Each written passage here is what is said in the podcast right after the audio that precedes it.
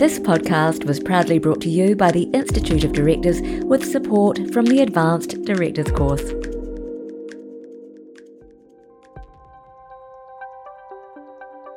Kia ora, I'm Stephen Moe, and we're back again for another season of Board Matters.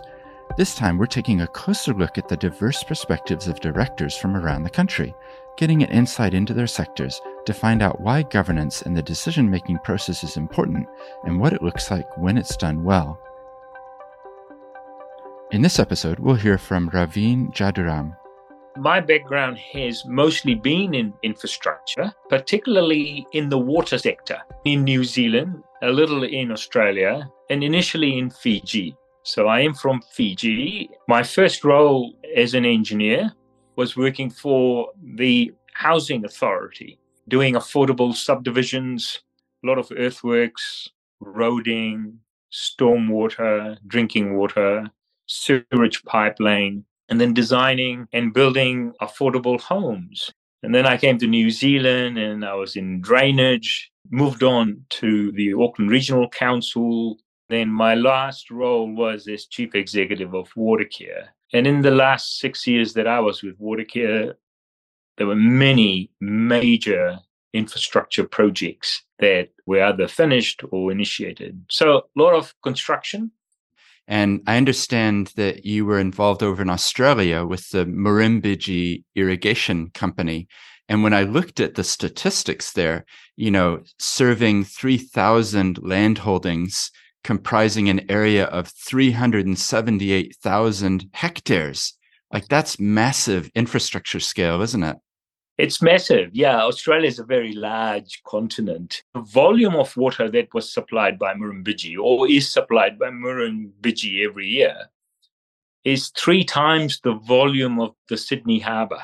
So the numbers are mind boggling. Irrigation is quite an important factor for, for that part of Australia. It's the food bowl, and they rely on irrigation to plant. That's where a lot of their wine comes from yellowtail, McWilliams, and citrus. Always great to see how infrastructure serves the economy of a region and of a country. That connection is very direct there with the farmers. Now, you come from a small hometown in Fiji, and I think your father had 11 siblings. So you had dozens and dozens of cousins, and your father ran the local cinema. And I think you negotiated the contracts from the age of what, Form three or something like that. What do you think that taught you about governance, either culturally or being part of a family business? I think it shaped my interest and my beliefs and my values quite a lot. I was very young, and my mum and dad, they're not that educated. Contracts for movies had to be negotiated with large organizations represented through New Zealand, Warner Brothers, Columbia, United Artists, and 20th Century Fox. A representative would fly in to our small town, probably come and have lunch with us. I loved playing chess, and you know, usually they'd play chess with me. My mum and dad and I would chat and we would negotiate the rates for the movies because what was successful in the United States or New Zealand or Australia wasn't necessarily going to be successful in my hometown. The family business we had was quite formal, quite structured. I was looking at some of the minutes from meetings that were held in the 1960s when I was very young. And they were all typewritten the days before printers and before photocopiers. They had those carbon copies. And because they were seven directors, someone had to type the minutes and the agendas with lots of carbon copies. The governance aspects of the importance of some rules and regulations and behaviors, especially among family members, because there's always respect for the elders. But if you are on a board, you need that dialogue. You need everyone to have their say. My family, we're very encouraging of speaking out, that positive conflict. I think governance is quite an important part of our ecology. So if you look at society, we've got governance, we've got a government, local councils, and there's governance there. We've got organizations, whether they are for profit or not for profit, there's governance. And even within families, there's a degree of governance there as well. Parents govern the children until a certain stage where they mature and move on. For organizations and businesses, it is very, an important part of the connection between management and the shareholders and stakeholders to ensure that their objectives are being met. And we live in a complex world, you know, and so it requires strong governance and strong governance practices. I think it's interesting to reflect on those early years and then how that shapes you and what it influence, you know, comes to bear later on in your career. And just thinking about the sector, you know, in particular infrastructure, would you say that there's anything unique about governance within that sector? Infrastructure has got its unique challenges to do with the degrees of exposure to risk. When decisions have to be made to spend money on new investments, a lot of money has to be spent for something that is going to gradually be used over a long period of time with an increasing user base. It's just the nature of infrastructure. The planning, the importance of strategy and understanding the timeliness and the risks of delays the importance of interrelationships of that with other initiatives, you know, how you maintain existing infrastructure and how you allow for funding to do renewals and how you then balance that with something absolutely new that you want to do. There would be unique risks because you got to make decisions with management on where the focus needs to go. If you're in retail or fast moving goods, they have their unique challenges. But from a performance and progressive development point of view for the organization, understanding of the business and understanding of the sector is quite important.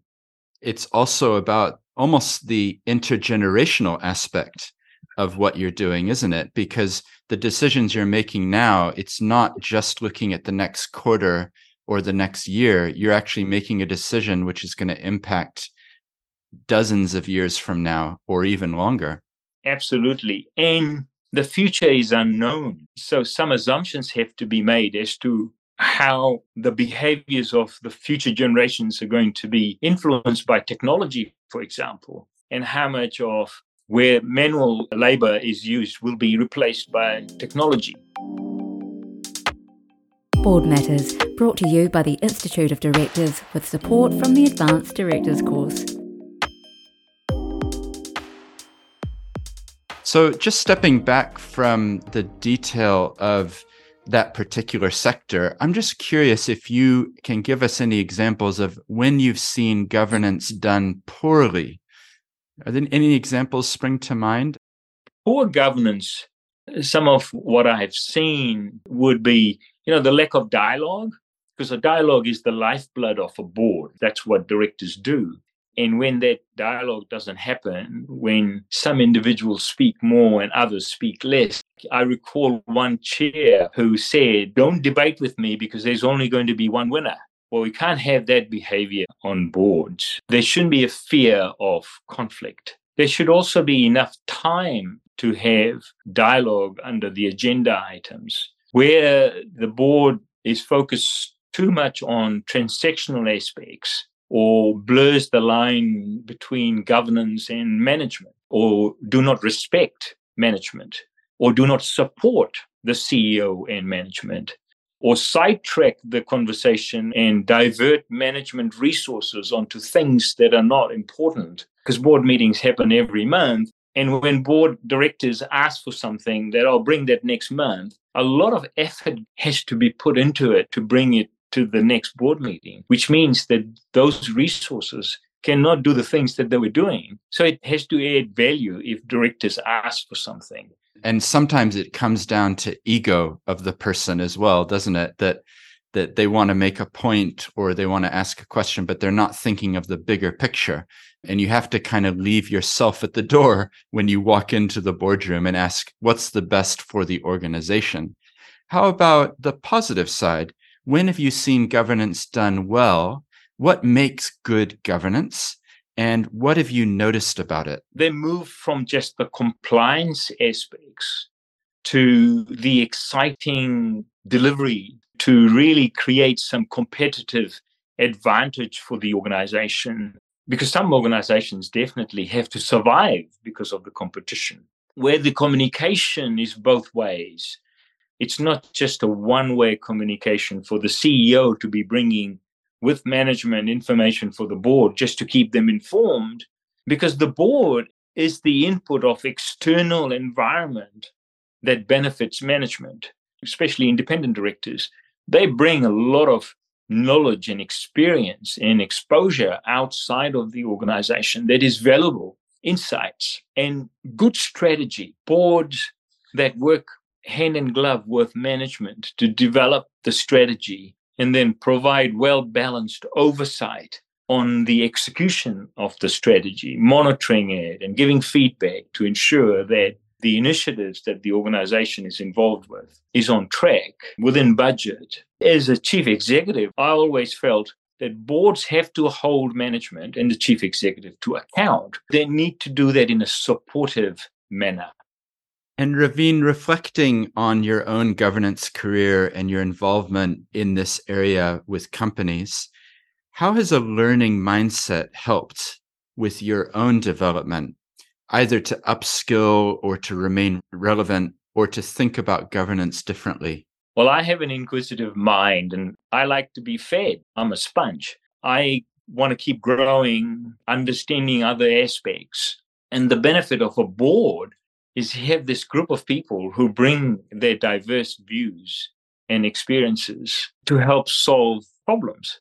So, you know, moving from an executive role into a board role where it's more coaching, asking questions rather than telling, rather than controlling, it's more about learning to be helpful to management, but at the same time being very aware of our fiduciary duties that we have a responsibility here and therefore we have an accountability. As an individual, we should all keep learning and growing, accepting that there will be other viewpoints and not necessarily everything is black and white. And that complexity is better resolved by many people bringing their individual viewpoints for the collective greater good. And not everything has got an answer that I thought of each board meeting is a learning experience. But in addition to that, I like to do my formal training and then meet people to discuss some of the challenges and how they approach it. Just sharing of ideas. It's exciting. It's um, as you learn more, you realize there's a lot more to be uh, upskilling in. Raveen, have you got any parting thoughts on maybe what you would like to see in the future? Well, corporate governance is advancing or needs to all the time because the environment we are in is changing. I mean, more recently, there's been extra focus put on cybersecurity. There's been a growing acceptance of the importance of well being. And prior to that, there was safety, some of which comes through regulation. But I think boards have a responsibility to be at the forefront of this. I believe, especially in New Zealand, and I compare this a little bit with my experience from Australia, we need to focus more on adding value for management and also for our shareholders, stakeholders, and communities or families, depending on whether we are family businesses or not for profit, seeking higher productivity, challenging the status quo, seeking to do things differently rather than continuing to do things the way we have been. If I look at recent challenges that we've had with COVID, which was a risk that I think many organizations failed to have prepared for. There's some large organizations in New Zealand whose share value just fell because of the decisions or lack of decisions that the board may or may not have made. And then some of the decisions that were made because it was uncertain times. The boards have that opportunity, they have that responsibility to better understand the risks and the opportunities and to be more progressive than we have been. So I'm almost being provocative here and challenging that we are a little laid back collectively.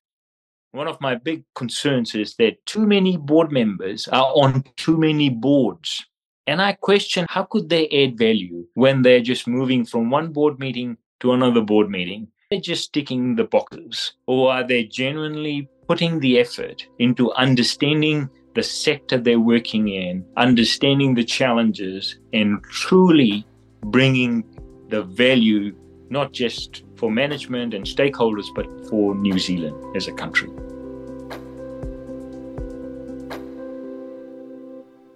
That was Raveen Jaduram.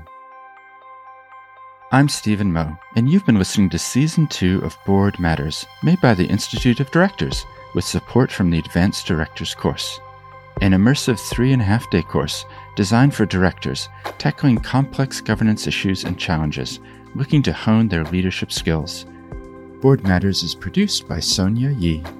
You can find all of the episodes wherever you get your podcasts, and while you're there, we would love for you to share, like, or subscribe. If you'd like to find out more about what governance is, head to iod.org.nz. Ka kite and catch you next time.